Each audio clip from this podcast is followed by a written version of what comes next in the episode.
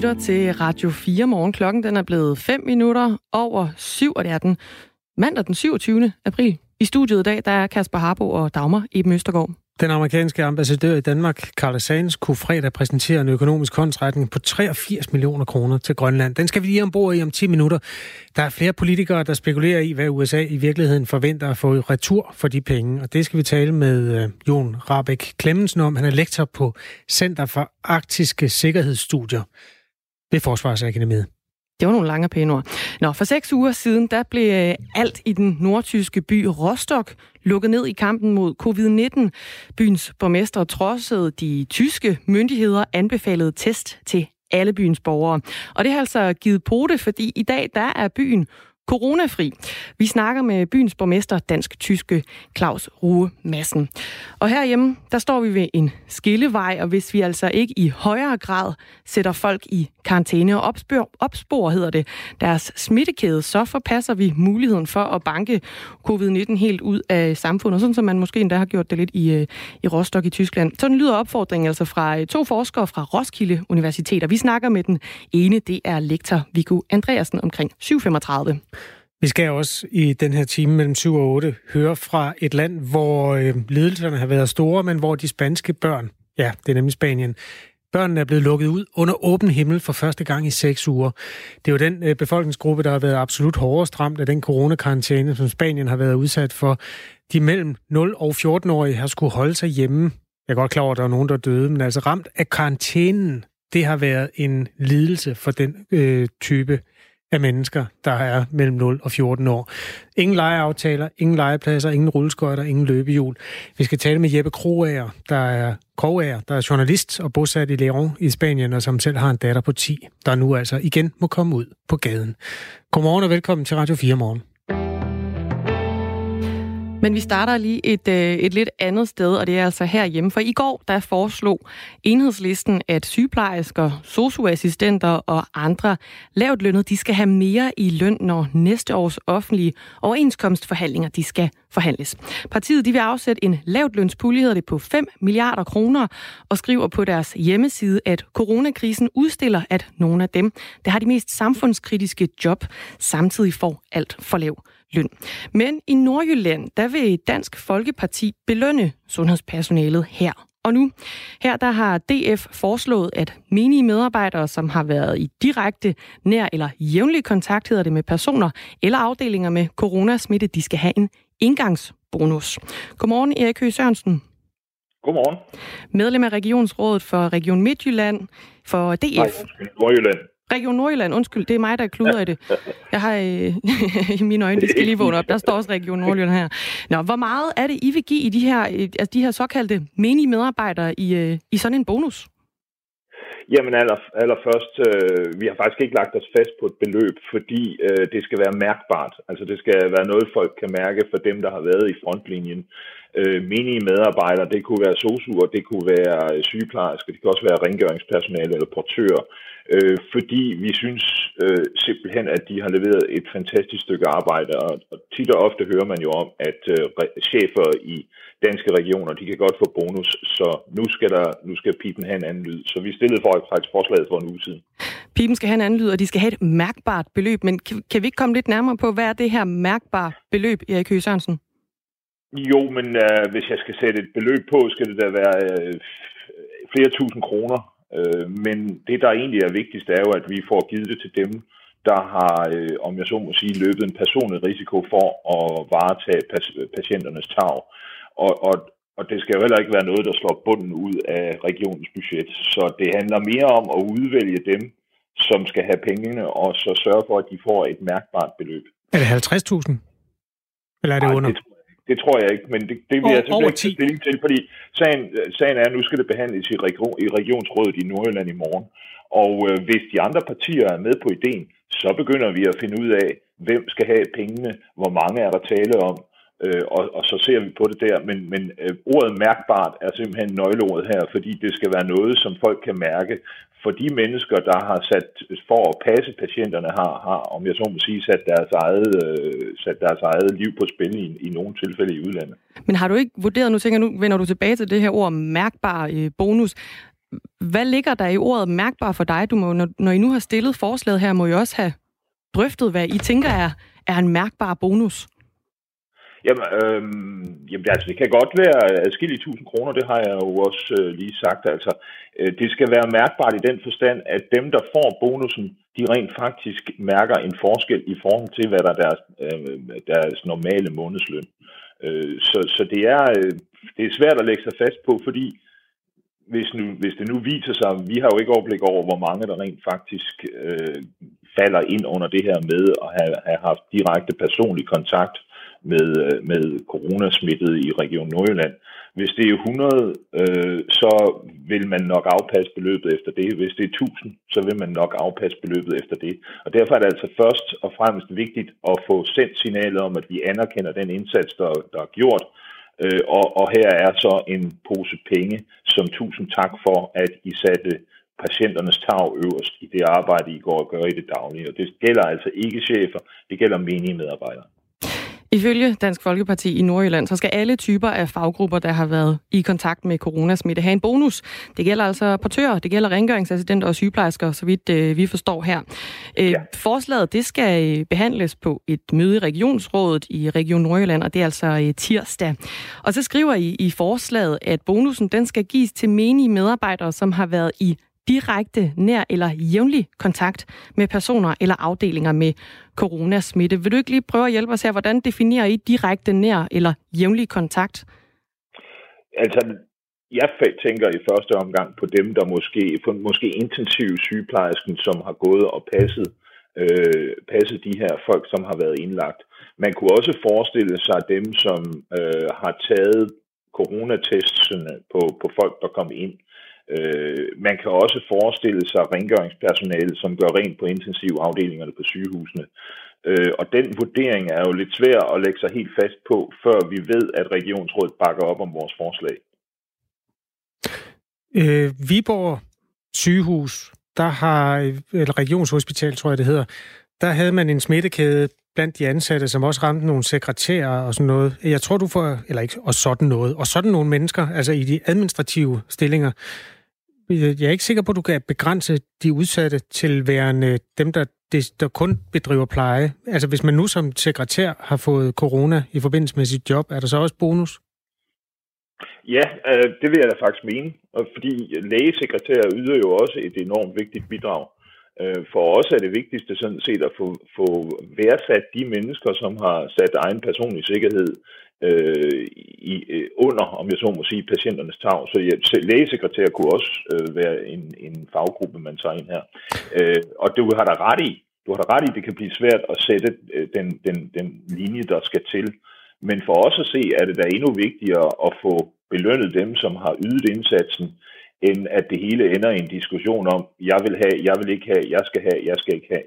Og der tror jeg ikke, den ender faktisk. Jeg tror, vi finder ud af med administrationen i Region Nordjyllands hjælp, tror jeg, vi finder ud af en måde, hvorpå vi kan belønne dem, der virkelig har været frontmedarbejdere. Hurtigt regnestykke. 2.000 mennesker gange 20.000 kroner, det er 40 millioner. Det er bare for at give dig lidt tal med, som du, hvis, ja. hvis de skulle spørge dig ind i regionsrådet, hvor dyrt bliver det her? Ja, og der må vi jo så sige, at 40 millioner kroner er jo nok i overkanten for det samlede beløb. På den anden side skal det være et mærkbart beløb. Det er det, der ligger i forslaget. Men det der mærkbare beløb, kan vi lige vende til... Undskyld. Jeg tænker bare, det mærkbare beløb der, det vil jeg egentlig gerne lige vende tilbage til. Fordi du siger også adskillige tusind kroner. Hvad er adskillige tusind kroner i, øh, i din punkt? Jamen altså, det er alt mellem 2.000 øh, og 10.000. Altså, jeg, jeg, jeg vil ikke på nuværende tidspunkt lægge mig fast på et beløb, fordi det afhænger af, hvor man lægger snittet for, hvem der skal have. Men den værdsættelse, der ligger, den anerkendelse, der ligger i, at man får en, en bonus, øh, hvis, man i, øh, hvis man ikke som menig medarbejder, der har ydet en kæmpe indsats mod kampen mod corona, hvis man ikke kan få en bonus, så har vi faktisk et endnu større problem, fordi vi ved jo, at der gives enorme bonusser til, til, øh, til, øh, til danske regioners chefer, samtidig for ting som sundhedsplatform, det her IT-system, som ikke er pengene værd.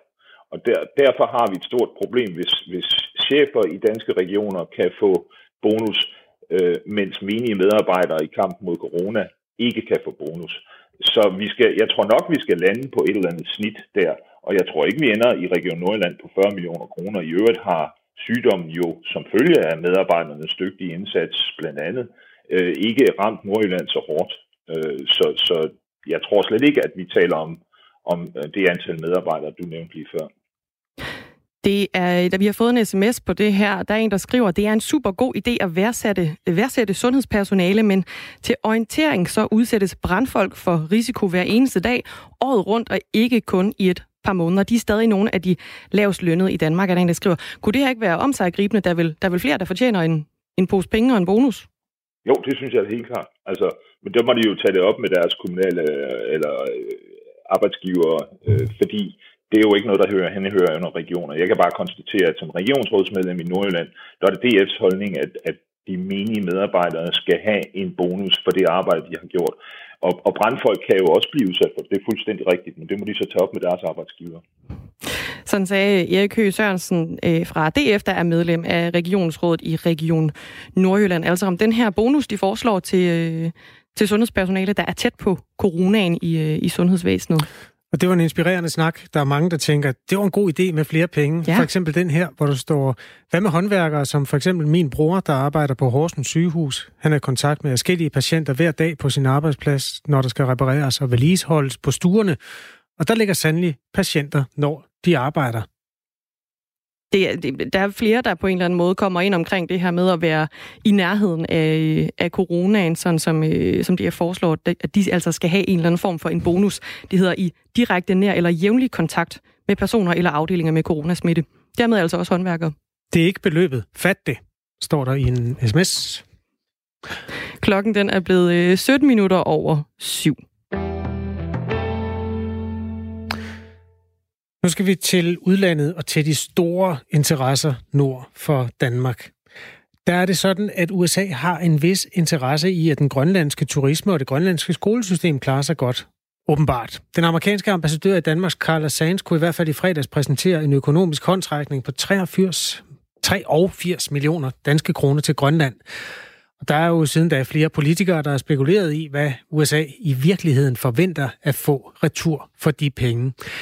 Det forlyder officielt, at pengene skal bruges på at skabe vækst i Grønland, og især skal gøre gode ting for uddannelsessystemet og turismen. Nu har vi fat i Jon Rabeck Klemmensen, der er lektor på Center for Arktiske Sikkerhedsstudier ved Forsvarsakademiet. Godmorgen. Godmorgen. Hvad tror du, USA vil have for pengene? Jamen, øh, USA er øh, lige nu ved at øge sin, øh, sin militære tilstedeværelse i Arktis, fordi amerikanerne er sådan lidt nervøse for, at, øh, at Kina og, øh, og Rusland har, øh, har styrket deres position i regionen. Så, øh, så, så USA vil formentlig gerne have et bedre forhold til, til, til, til Grønland øh, generelt, og så kan det måske være, at de også vil øge deres øh, militære tilstedeværelse i Grønland. Hmm. Det var der flere politikere, blandt andre SF's Carsten Hønge, der var ude og spekulere i også her øh, oven på den amerikanske gave.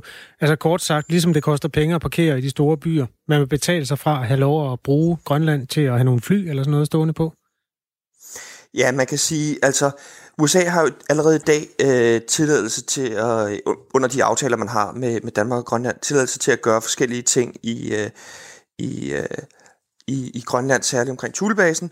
Men, øh, men, men hvem ved? Vi, vi kender ikke amerikanernes præcise planer endnu. Det kan være, at, at, at, øh, at de også ønsker at øge deres militære tilstedeværelse på måder, der ligger uden for de her aftaler, der allerede ligger. For eksempel har der været noget spekulation om, at øh, USA kunne være interesseret i at bygge en arktisk havn. Øh, og den arktiske havn kunne jo godt kunne være, at den skulle ligge i Grønland. Det er jo ikke nyt, at USA er interesseret i Grønland. Det kom, og det gik ikke mange næse forbi, eller øre forbi, at øh, den amerikanske præsident Donald Trump luftede tanker om at købe Grønland af Danmark sidste år. Tanker, som jo altså blev afvist. I år åbner USA en officiel repræsentation i Grønlands hovedstad Nuuk. Konsulatet skal stå klar til sommer. Det bliver første gang USA er officielt diplomatisk repræsenteret i Grønland siden 1953. Det er ikke kun SF's Carsten Hønge, der synes, det er problematisk med den type øhm, økonomiske bånd mellem USA og Grønland. Det synes russerne også. Øhm, for eksempel øh, siger Ruslands ambassadør i Danmark, Vladimir Barbin, til politikken sådan her. Når USA direkte kobler finansiel støtte til Grønland med hård kritik af Rusland, så truer amerikanerne freden i Arktis. Vil du hjælpe os med at oversætte, hvad han siger her, Jon Rappe Clemmensen?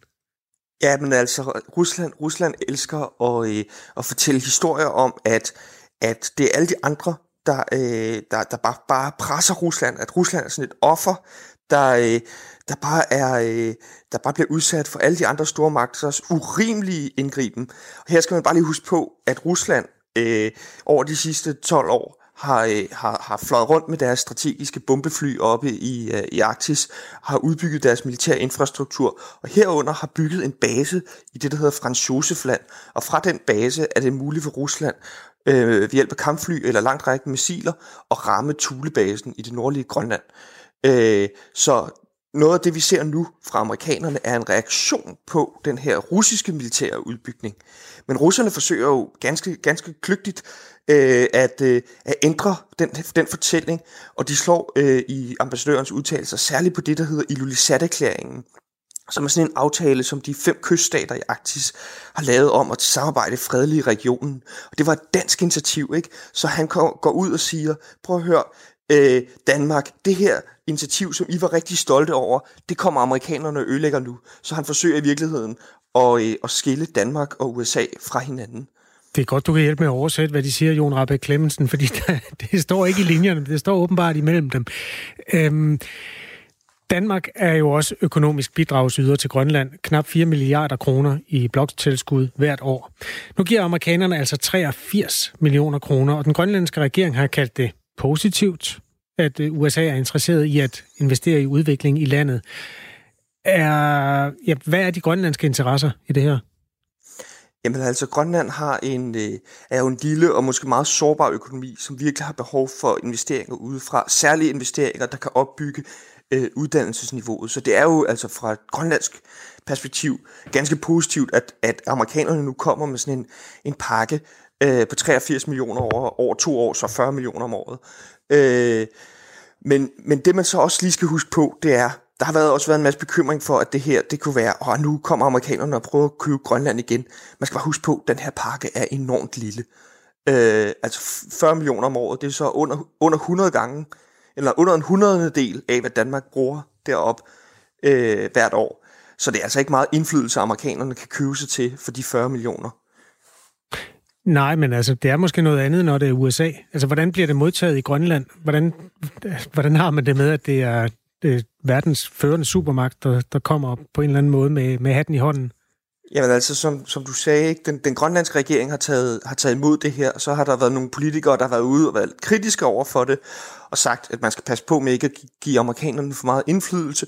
Og så har der været nogle få øh, oppositionspolitikere også, der har været ude og sige, at vi skal bruge det her til at knytte os tættere til amerikanerne, og til øh, øh, at bruge det som, som løftestang til at få mere ud af danskerne. Men det er et, et fortal af grønlandske politikere, der har, der har lagt den linje. Øh, primært så har det bare været, et, et, at man har været set positivt på, at amerikanerne nu også vil bidrage med noget til det grønlandske samfund, som rammer, eller som, som kan give nytte til den almindelige grønlænder. Det sagde altså Jon Rabeck Klemmensen. Tak skal du have. Det var slet. Lektor ved Center for Arktisk Studier på Forsvarsakademiet. Altså om den økonomiske bidrags, eller på det, det økonomiske bidrag på 83 millioner kroner, som amerikanerne har givet til Grønland. Måske, måske ikke med store og små bagtanker.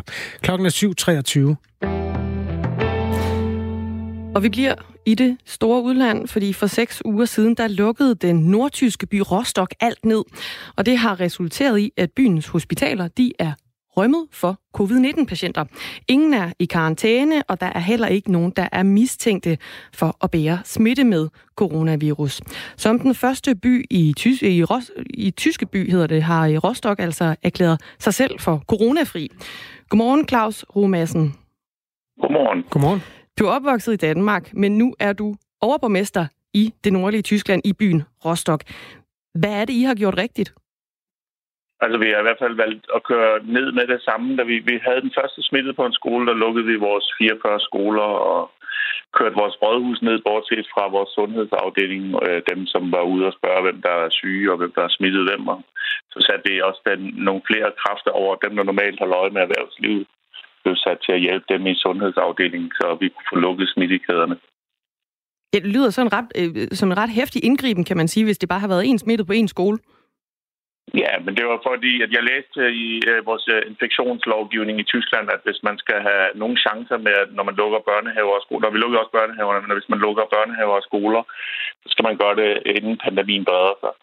Så jeg tænkte, da jeg hørte, at vi havde en syg, at det nok ville være en rigtig god idé at få startet. Der var ikke mange, der syntes, det var en god idé lige på det tidspunkt, men øh, det lykkedes os så på den måde faktisk at forhindre der. Vi har ikke haft nogen som helst smittet i Rostock nu, som vi ikke har kunne efterspore eller finde ud af, hvor de har smittet sig, med hvem de har smittet sig, og så få lukket ned omkring deres. Og så startede vi op med at teste, inden at det blev anbefalet af folk med uden symptomer. Altså mine politifolk, mine syge øh, husmedarbejdere, mine folk i ambulancerne og i plejehjem øh, har vi kontrolleret vores medarbejdere. Altså, jeg har lavet en rimelig øh, omfattende teststrategi i hvert fald over de her Øh, 210.000 indbyggere, der er i, øh, i Rostock.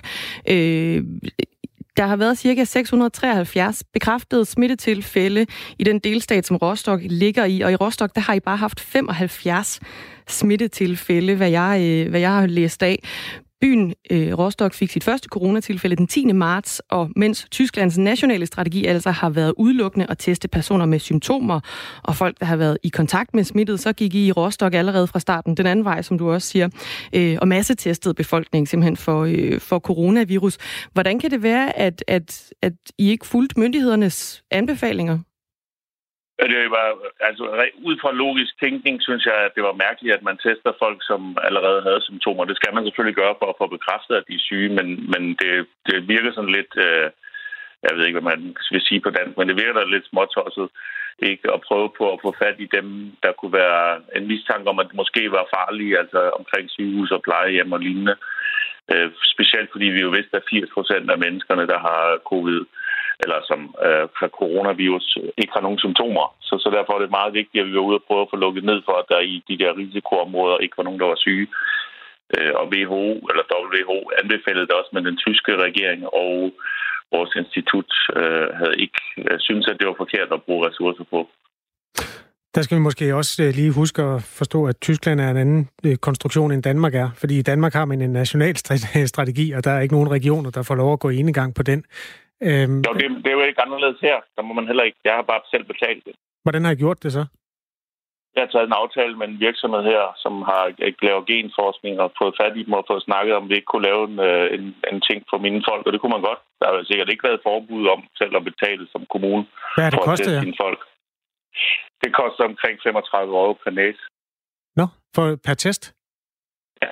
Hvor mange har I, altså hvor mange gange 35 euro har I brugt? En ordentlig bunk. øh, ja.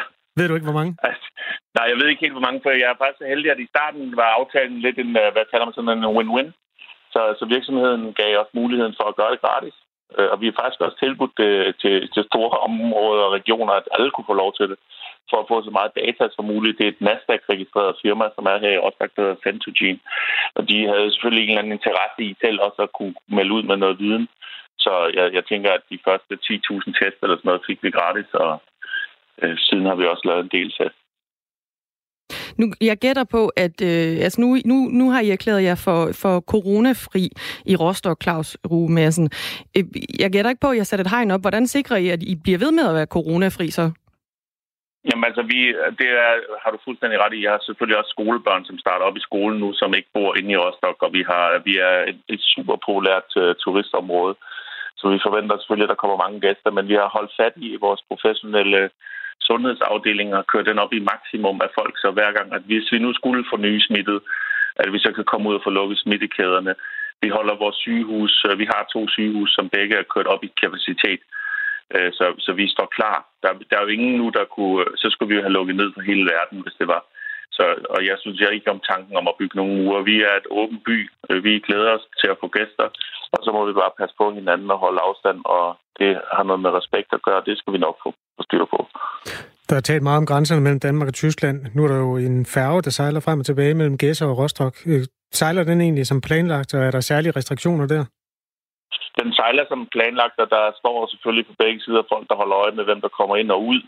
Øh, jeg er ret sikker på stadigvæk, at hvis man øh, gør det på en fornuftig måde, og så tager også meget gerne danskere med det samme kommer ned. Men det er så lige ikke noget, en borgmester har lov at afgøre. Det, det bliver, ender med at blive vores regeringer, Ja, er enige om det. der er mange borgmester, der har meninger om den type beslutninger. Det, det er nok bedst, den bliver taget ovenfra. Ja, det tror jeg også. Lige sådan helt kort her til sidst. Vi skal lige have øh, de gode, øh, hurtige og korte råd til, øh, til andre danske som tyske byer øh, og, og deres borgmestre. Hvad skal man gøre for at, øh, for at holde øh, coronavirusen, hvis det stod til dig, helt i skak? Jeg synes, vi skulle i hvert fald alle sammen starte med øh, at holde godt mod. Øh, det skal nok komme en dag efter i morgen, og så skal vi hvad hedder det, sørge for at holde afstand, øh, og, som der er blevet nævnt ofte, og teste, teste, teste. Det, jeg kan simpelthen ikke forstå, det er noget, vi bliver ved med at diskutere. Øh, og så skal man ud, når man har smittet, og få fundet de folk, der har været i kontakt med de mennesker. Og hvis det er simpelthen det, som myndighederne kan gøre, det bliver de også nødt til, og det bør vi forlange. Øh, og så må vi borgere selvfølgelig også tage noget ansvar. Det kan heller ikke passe, at det bliver ved med at være regeringen, der skal tage ansvar. Så, så det er min opråd til borgerne at tage ansvar. Tusind tak for det, Claus Rue Madsen. Det er fint. Pas på jer selv. Ja, i lige måde. Tak lige måde. Overborgmester ja, i den nordtyske hej. by Rostock, der netop har erklæret sig fri for coronasmitte. Klokken er 7.31. Der er et nyhedsoverblik med Signe Ribergaard Rasmussen.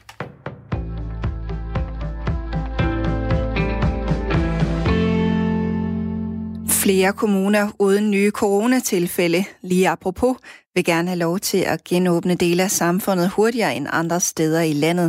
Andre kommuner mener, det skal ske i samme tempo, skriver Jyllandsposten. Ønsket om hurtigere åbning i nogle kommuner kommer blandt andet fra Tønders borgmester Henrik Fransen.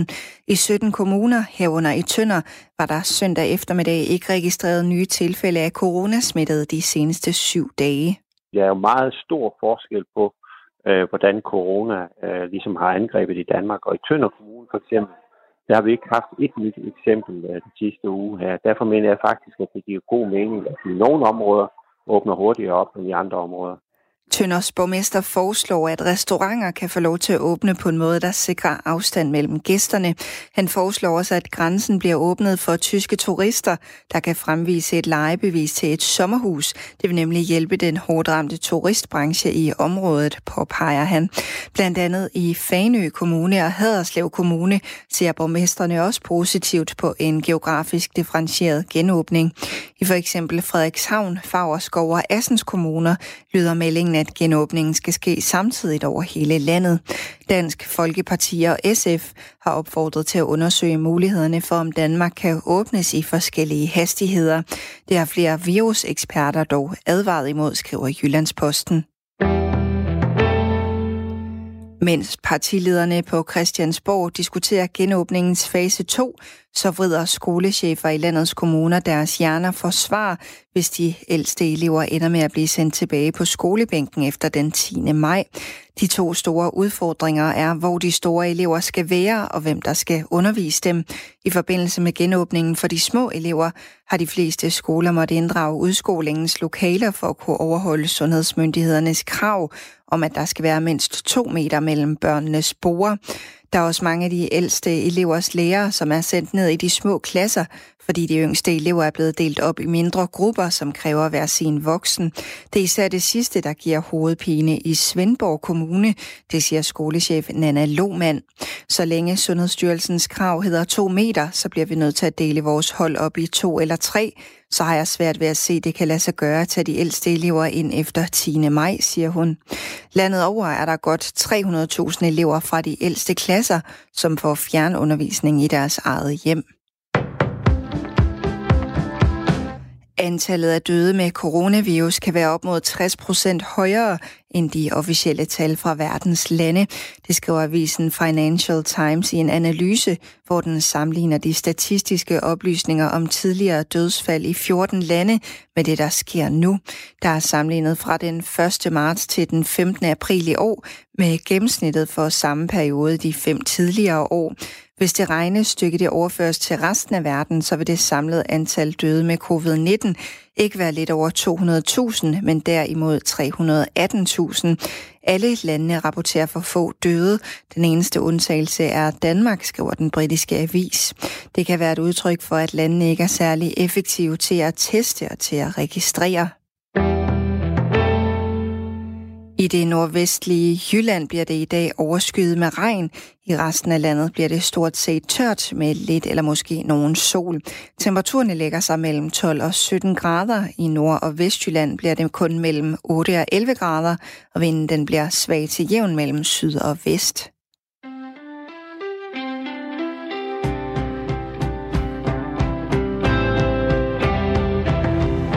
Vi sad lige og talte om, hvad er det egentlig, det hedder det der, når vejene bliver våde, uden at nogen har puttet vand på dem. Er det, det er simpelthen... Pokker. Oh, jeg kan ikke... Er det, øh, det er noget med... Det er noget med vand. Det er, noget, det er højst overraskende. Lever vi i dag i et land, hvor der kommer øh, vand fra oven, og øh, det er der er nok mange, der er relativt taknemmelige for. Jeg synes, det er ret lang tid siden i hvert fald, jeg har set noget til vand fra oven. Jeg tror, det hed 0,9 cm vand, der var fattet i løbet af en måned, som var altså 9 mm var der faldet sidst, jeg gjorde mig klog på de der statistikker. Så jeg er helt sikker på, både folk, der dyrker ting, og folk, der generelt kan lide vand, vil se det som et lyspunkt. I det, en... Der er helt sikkert mange, der sætter pris på det. Der er jo rigtig mange, der har været haverne de her dage. Altså i corona, i sådan fasen her, hvor det har været lukket ned, det hele har været mega travlt ude i havecentrene, kan jeg i hvert fald afsløre. Som haveejer kan jeg sige, at det er fuldstændig sprukkent. Det er ligesom med ørkenen på anholdt. Altså, det er helt knastørt og knoldet. Så hvis der skulle være drøbet lidt i min have, så siger jeg tak. Klokken er 7.36. Det her er Radio 4 morgen med Dagmar Iben Østergaard og Kasper Harbo. I kampen mod covid-19, der står vi ved en skillevej. Her kommer et citat. Lige nu har vi nemlig muligheden for at banke covid-19 helt ud af samfundet, så ældre og andre risikogrupper i kendt kan bevæge sig uden for hjemmets fire vægge. Det er to forskere, ja citat slut. Det er to forskere fra Roskilde Universitet, øh, der siger de her ting, og den ene er Viggo Andreasen, som er med her. Godmorgen. Ja, godmorgen. Lektor ved Institut for Naturvidenskab og Miljø på Roskilde Universitet. Øh, din kollega, som du ytrer det her sammen med, er Lone Simonsen, som mange også kender fra medierne, blandt andet 21 søndag i aftes, hvor hun også var ude og slå slag for øh, de her synspunkter. Øh, lad os gå lidt ind i det. Hvorfor er det nødvendigt at ændre strategi, synes I? Ja, jeg kan jo starte med at sige, at vi er jo nu i den situation, at vi har fået stoppet epidemien, vi har forholdsvis få syge, men vi har jo ikke grundlæggende fået gjort noget ved virus. Så hvis vi nu begynder at åbne samfundet igen, så betyder det, at corona kommer tilbage, og så er strategien, at vi håber på, at den kommer tilbage meget langsomt, sådan at hospitalerne kan nå at følge med. Men epidemien kommer tilbage, og hvis vi forestiller os, at vi i morgen bare gik tilbage og levede, ligesom vi gjorde i januar, ja, så vil vi få en epidemi, der ligner Norditalien eller noget i den stil. Så vi er nødt til at gøre noget. Vi skal lige have din fulde titel, inden vi går videre. Viggo Andreasen er altså lektor ved Institut for Naturvidenskab og Miljø på, på Roskilde Universitet. Ifølge de seneste tal fra Statens Serum Institut, så er der 8.575 danskere, der har fået konstateret smitten med coronavirus, siden det hele begyndte i februar. Og øhm, vi har jo set kurver, der er gået nedad for antallet af hospitalsindlæggelser. Hvordan ved du egentlig, at øh, det ikke er et udtryk for, at, at epidemien den er ved at være færdig? Øh, jamen, det er jo fordi, grund til, at vi ikke ser ret mange tilfælde, er, at vi alle sammen bliver hjemme, og vi har meget færre kontakter, end vi plejede at have. Øh, du kan bare kigge til nabolandene og se, hvordan det går med corona. Mm. Øh, så, så der er slet ikke nogen, tror jeg, der tvivler på, at corona kommer tilbage, hvis vi, hvis vi alle sammen går tilbage til vores gamle liv. Vores gamle liv, det tror jeg, de fleste af os har indset, øh, det, er, det er passé. Men, vi øh, kan så vælge, det, om vi ja, fortæl om det nye øh, liv. Gå tilbage til vores gamle liv langsomt, og lade corona begynde at sprede sig en, en anelse. Måske så der kommer 100 eller 200, som vi, får, som vi øh, i vores model kigger på, øh, på intensiv afdeling af gangen. Og så kan vi vente på, at tilstrækkeligt stor en del af befolkningen har været smittet til, at øh, der opstår en eller anden form for immunitet.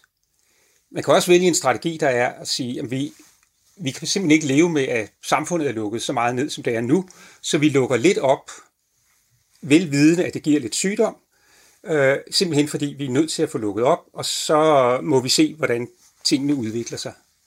Det vi foreslår er, at vi prøver at fastholde et meget lavt antal syge, og så i stedet for meget mere aktivt bruger øh, testvåbnet og inddæmningsvåbnet.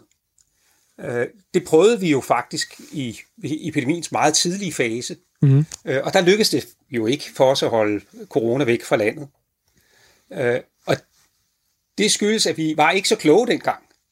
Altså dels er vi blevet bedre til at teste og bedre til at vide, hvem vi skal have fat i, og vi har også nu testudstyr, så vi faktisk kan begynde at teste. Det havde vi heller ikke for seks uger siden. Nej, det var det store problem. Der var simpelthen ikke kapacitet til at teste alle dem, der havde problemer med det.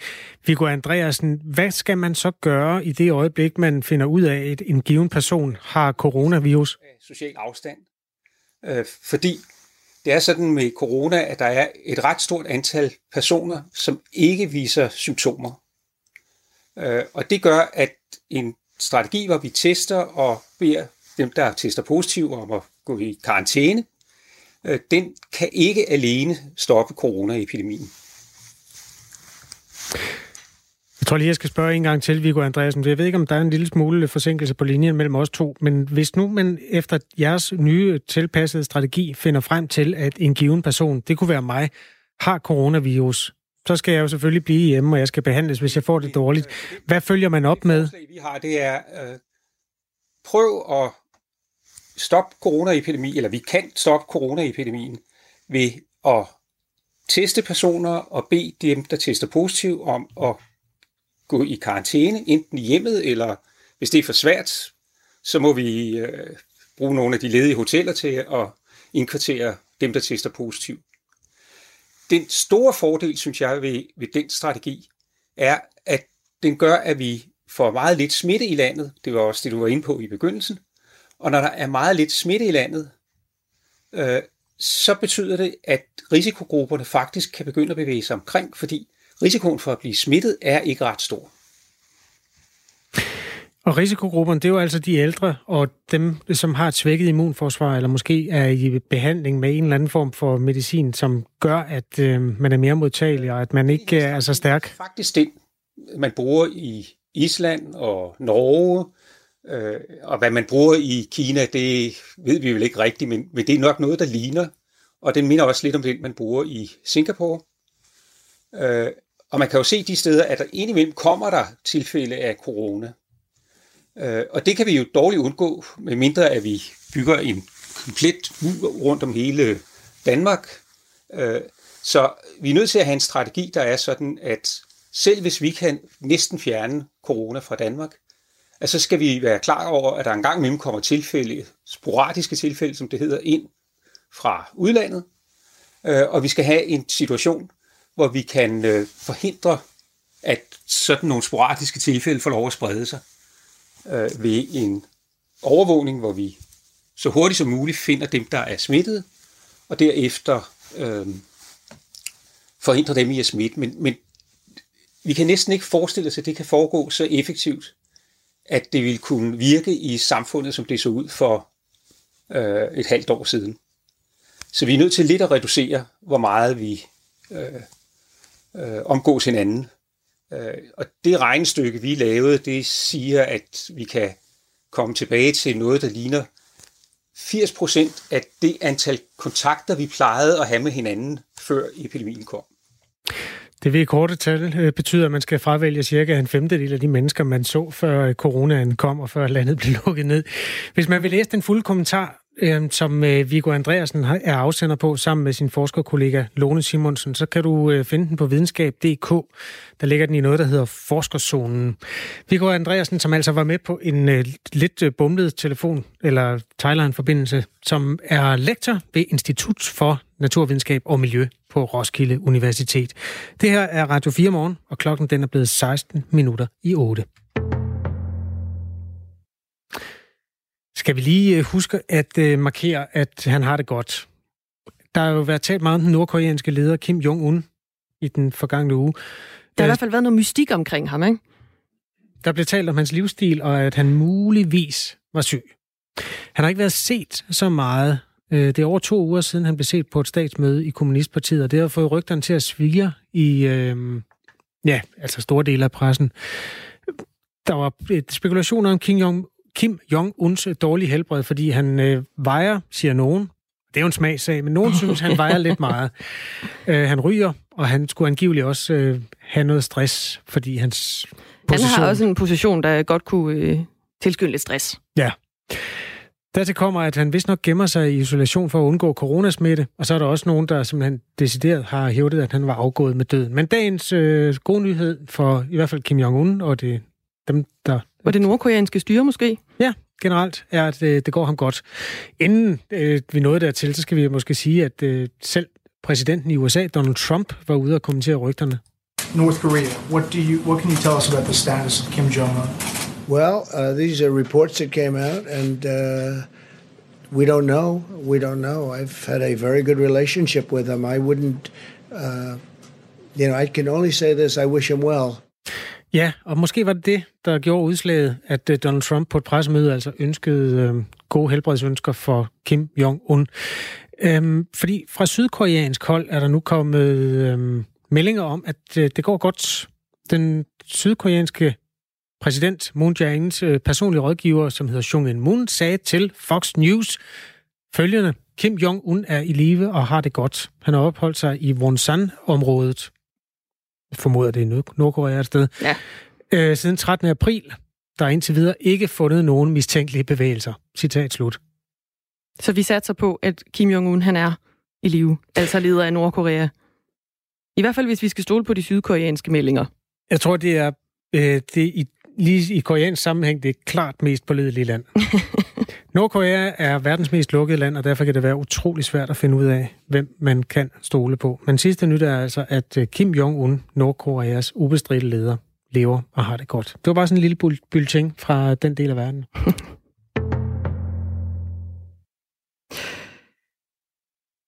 Vi skal videre til, øh, til Spanien, hvor det lyder sådan cirka sådan her.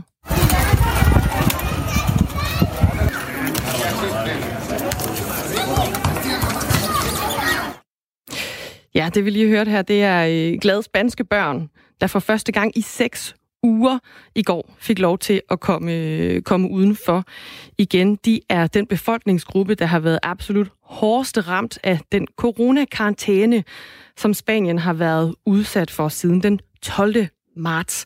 Og det har altså betydet, at det spanske samfund det har været lukket på en måde, som vi her i Danmark nok kan have sådan lidt svært ved at, øh, ved at forestille os. Det har været tilladt at handle ind i det nærmeste supermarked, bager eller slagter, men altså kun for voksne. Og hundeejere de har så også fået lov til at lige gå en tur med, med hunden og, og lufte den. Men børnene de har altså været spærret inde derhjemme. Det har betydet ingen legeaftaler, Ingen tur på lege, legepladsen. Det betyder 0 rulleskøjter ud på gaden eller løbehjul. Børn i alderen 0-14 år, de har altså haft forbud mod at komme udenfor. Baggrunden den er selvfølgelig også øh, alvorlig med langt over 200.000 smittet med coronavirus og mere end 23.000 døde.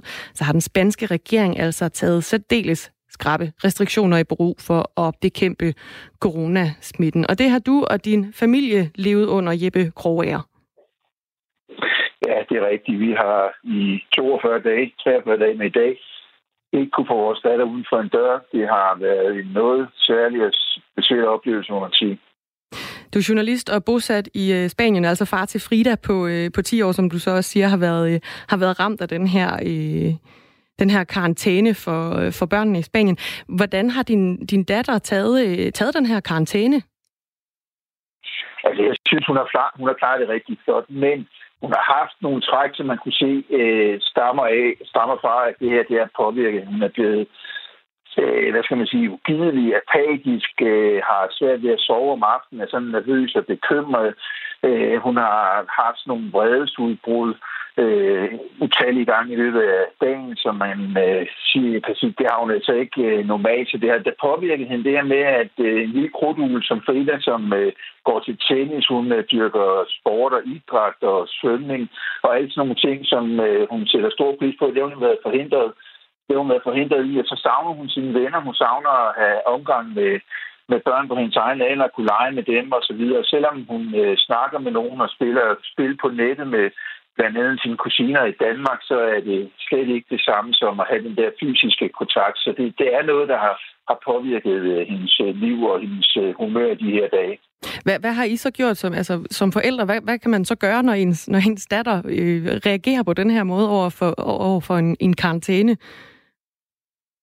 Jamen altså, vi har jo prøvet at holde gang i nogle aktiviteter, som kan holde humøret op. Vi har øh, bagt kager med hende. Vi har prøvet at få hende til at være mere aktiv i husholdningen, og jeg har købt en øh, sådan en lille indendørs trampolin, som man kan bruge. Øh, den ene egentlig tror jeg, til voksne, som gerne vil tegne, øh, træne til noget aerobic derhjemme ikke, på, på trampolin. Men den har jeg købt til hende, så hun kunne hoppe og få noget energi ud igen, igen den vej. Men altså, ikke desto mindre, så har det bare været en nedadgående kurve, hvor hun er blevet sådan mere og mere apatisk og har været mere og mere ugidelig. Jeg har haft svært ved at få humøret op og, og, og få hende til at komme i gang med noget. Jeg vil sige, en af de bedste ting, det er sådan set, at her i Spanien, der har man et meget striks skolesystem, så der har været meget, mange lektier og mange øh, timer brugt på, på hjemmeundervisning, fordi de har øh, over nettet og så videre har, har haft en masse opgaver, vi skulle løse. Så det værste, det har sådan set været hen over posten og andre øh, fri- og helligdage, vi har haft. Mm. Bor I så, I har en have, hun lige har kunne være ude i? Altså jeg tænker, hvis, hvis de slet ikke måtte gå uden for, kan man sige, hjemmets fire vægge, det tæller vel også en have, har hun haft mulighed for så at komme ud i en, i en have? Nej, det har hun desværre ikke. Vi har en øh, lejlighed, jeg vil sige, vi er sådan set øh, rimelig privilegeret. Vi har en stor lejlighed, og vi har også en lejlighed, der har en altan, som man har trods alt kunne gå ud og, og stå og kigge på solen derfra. Men det, det er klart, at en have havde hjulpet en del, men, men langt de fleste spanier, de bor altså ikke i, i have eller i øh, huse med adgang til have. De bor i lejligheder, og en del af dem har ikke engang altan, og en hel del af dem, de har altså små lejligheder også. Så, så selvom vi har haft en stor lejlighed, så har de her 6-10 millioner børn, en langt største del af dem, de har ikke engang øh, haft adgang til at komme ud på en altan eller ud på en have, som mange kender det fra villakvarterer i, i Danmark.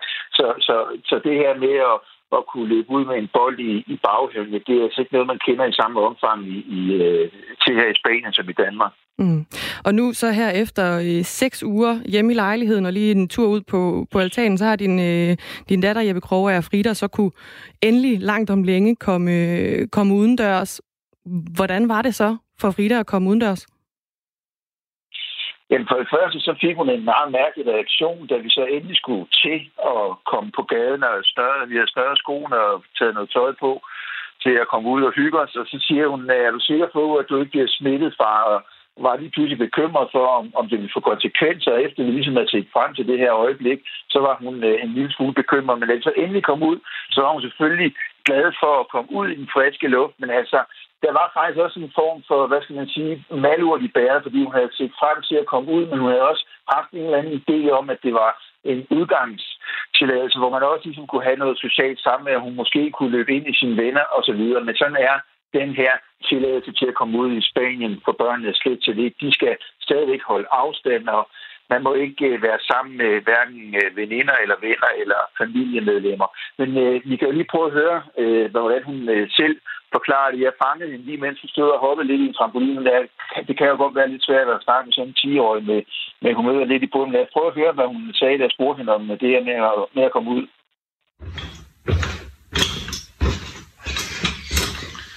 Var det fedt at komme ud i dag? Ja. Er du glæder dig til det? Ja. Hvorfor? Det er jo kedeligt at være herinde. Hvad er det værste ved at være spærret inde?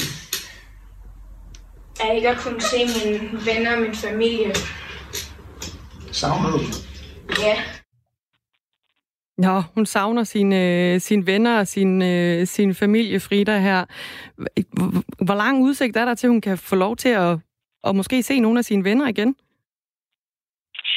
Jamen, det er der desværre øh, lange udsigter til. Det er også en del af det, som er svært øh, både for os voksne, men selvfølgelig også for et barn på 10 år. Det er det der med øh, usikkerheden. Altså, det med, at uvidsheden, altså vi ved ikke, vi ved ikke, hvornår vi kan komme øh, ud og have et normalt liv. Vi ved ikke, hvornår vi kan aftale at mødes med Fridas øh, veninder eller venner.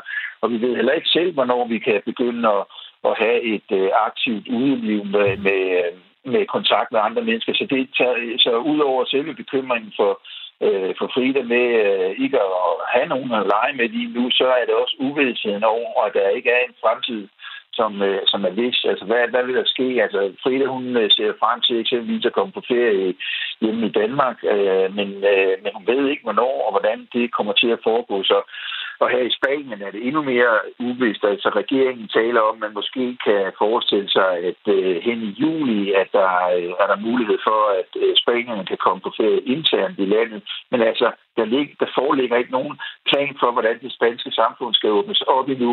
Det er noget, som regeringen vil tage stilling til faktisk i den her uge. Men alt afhænger selvfølgelig også af, hvordan tallene, hvordan antallet af smittede, antallet af døde, det udvikler sig. Og der skal man jo huske på, at lige nu, der går det rigtig godt. Der er et lille lys for enden af tunnelen. Aldrig har der været så få smittede per dag, og aldrig har der været så få døde per dag, øh, som i de her øh, dage. Og det er altså det er jo altså en god nyhed, men stadigvæk så er det øh, et, et Spanien er et land, hvor vi er langt hårdere ramt end i Danmark. Jeppe Kroge, jeg bare lige til sidst. Her i Danmark øh, har vi oplevet i går for første gang, at folk fik bøder for at være forsamlet de forkerte steder. Folk opholdt sig nogle af de steder, hvor der var øh, opholdsforbud. I Spanien har man jo været vant til de der meget restriktive øh, tilgang til tingene, altså med decideret udgangsforbud. Nu hedder det så en time, at man må være ude og lufte børnene. Er der nogen, der håndhæver det, at man kun er ude i en time? Nej, det er der ikke. Altså i Spanien er jo mange, mange dage blevet givet rigtig mange og store bøder til folk, som ikke overholdt det, til folk, som uh, transporterede sig rundt i Spanien, på trods af, at man skal blive hjemme. Men altså, den her regel med at komme ud med børnene, den er meget striks, men forløbet har der altså ikke været nogen eksempler på, at politiet de, uh, sådan håndhæver det. Og det er selvfølgelig også svært, at man skal være meget opmærksom, hvis uh, man skal holde øje med et enkelt barn, om det har været ude mere end en gang, om det har været ude i mere end en time. Og hvordan, altså nu, nu er børnene de er blevet øh, lukket ud igen, og man vil, øh, det er sådan set relativt bogstaveligt, de har jo været indenfor i, i seks uger. Hvordan ser det ud ude på gaden, når alle de her, jeg tænker, der er nogle, nogle børn, som virkelig higer efter at komme udenfor og få noget luft. Hvordan ser det så ud på gaden? Går de så øh, langt fra hinanden med en, en forældre, uden at, uden at kunne lege med hinanden overhovedet, eller hvordan er det? Ja, det gør det. Altså, sagen er, at øh, man skal stadigvæk opretholde de her to meters øh, distance.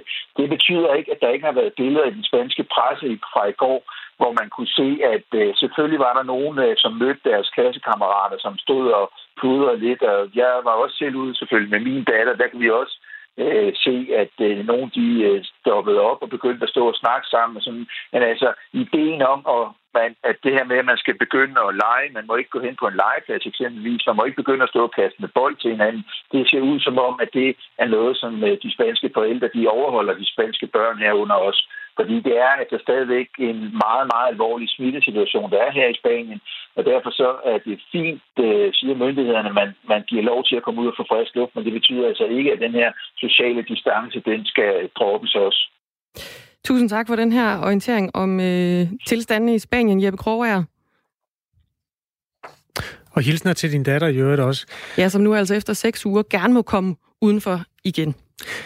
Vi har også mange i det her land, der trænger til at komme udenfor, og mange gjorde det også, som, øh, som så ofte før. I går blandt andet var der mange mennesker, der øh, var en tur omkring Islands Brygge, hvor de så oplevede et skilt, Islands Brygge, der ligger på havnefronten i København. I København, ja.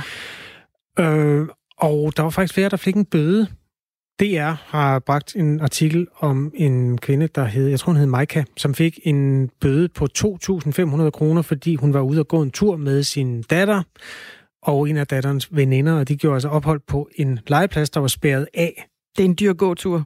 Det er en dyr tur på legepladsen, fordi ja. gåturen kostede ikke noget, men det var Nej. det, at de var, inde, de var simpelthen forseret en, eller gået ind af en, en indgang til legepladsen. Ja hvor der efter deres ops, altså udsagn ikke var skiltet tydeligt nok, at man ikke måtte gå ind. Øhm, den historie har gået sin sejrsgang i Medie Danmark, og en af dem, der øh, har været ude og kommentere den, det er den radikale politiker Jens Rode, som øhm, synes, at politistaten er gået lidt over sin bredder i den her sammenhæng. Han efterlyser mere konduite fra ordensmagtens side, og den samtale kan vi jo godt tage med ham. Jeg tror altså, vi skal tale med ham i næste time af Radio 4 Morgen. Det skal vi. Vi skal tale med ham, og det er sådan cirka klokken øh, halv ni. Vi vil absolut også meget gerne tale med et af de mennesker, der har fået en bøde for at være ude i virkeligheden. Der er to steder efter vores oplysninger, hvor der er opholdsforbud. Det ene er Islands Brygge, havnefronten i øh, København øh, på kanten. Og, der, og så er der La Kolk Butikscenter på Rømø, øh, Rømø, som ligger øh, i den sydlige ende af, ja, ude for Jyllands kyst. Hvis du er, er en af dem, der har fået en bøde på 2.500 kroner, vil du så ikke nok give lyd til os på Radio 4 morgen. Du skriver R4 og et mellemrum og en besked og sender den til 1424.